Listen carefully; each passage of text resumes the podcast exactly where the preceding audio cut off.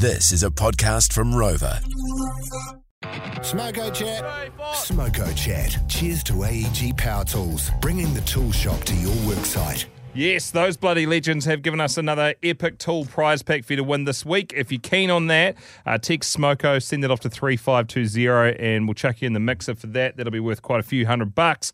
Um, also, as well, um, cheers to AEG Power Tools. They are uh, giving you the chance to win a $14,000 Sea-Doo jet ski in the AEG colours. All you need to do is buy an AEG Power Tool or kit then register online before June 30 to go in the draw. Best of luck.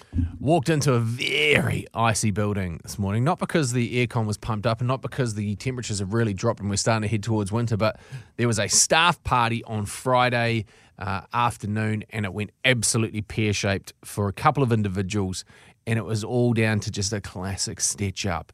There's an agency, and agencies are full of weird and wonderful people. They've got the creatives that come up with all the crazy ads that you see, and then the straight faced suits which sell all of those and deal with the clients. Mm. It's just like two different populaces, you know, living on the same planet and uh, one of those suits, one of those high powered suits, was leaving, heading off uh, to another agency. And so they had this big going away party, big going away party, classic agency stuff, caviar, champagne, you know, um, Colombian marching powder, you name it. They just poured the whole thing on. uh, and uh, one, they had the big novelty card because there's probably a couple of hundred people that work here. Big novelty card, and one of the um, one of the creative thought this could be quite good to throw a little bit of a cat amongst the pigeons because the guy that was leaving was there with his wife of uh, maybe 10, 15 years. And so he thought to himself, hey, as you head off to Australia, let me just throw this into your backpack and see if you get through customs. What it was, was a note that he left. He wrote in beautiful cursive linked writing. And it said, let's just call this guy Daryl because that's his name. Dear Daryl, Good luck on your latest ventures over the ditch. If it doesn't work out with the job or your wife, let me know. I'll always appreciate the time we spent together in the boardroom. Kiss, kiss, kiss, Alison.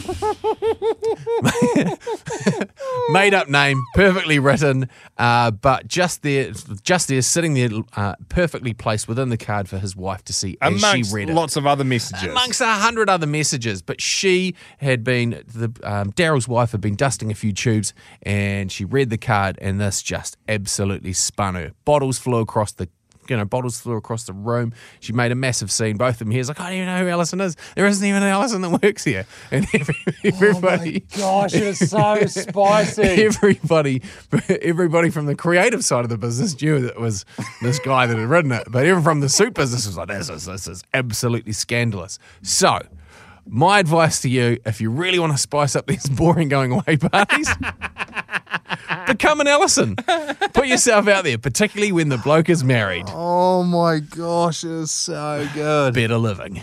Uh, great chat, that great stitch up, one of the classics. I would have loved to have been there. Sounds like a hell of a party. And how can you? You can't. He's like, there is no Alison. She's like, well, who wrote in the card then? I don't know. and good luck convincing that bloke's got uh, handwriting. Beautiful that, that is that neat. Rock Drive with Jay and Dunk, three to seven weekdays.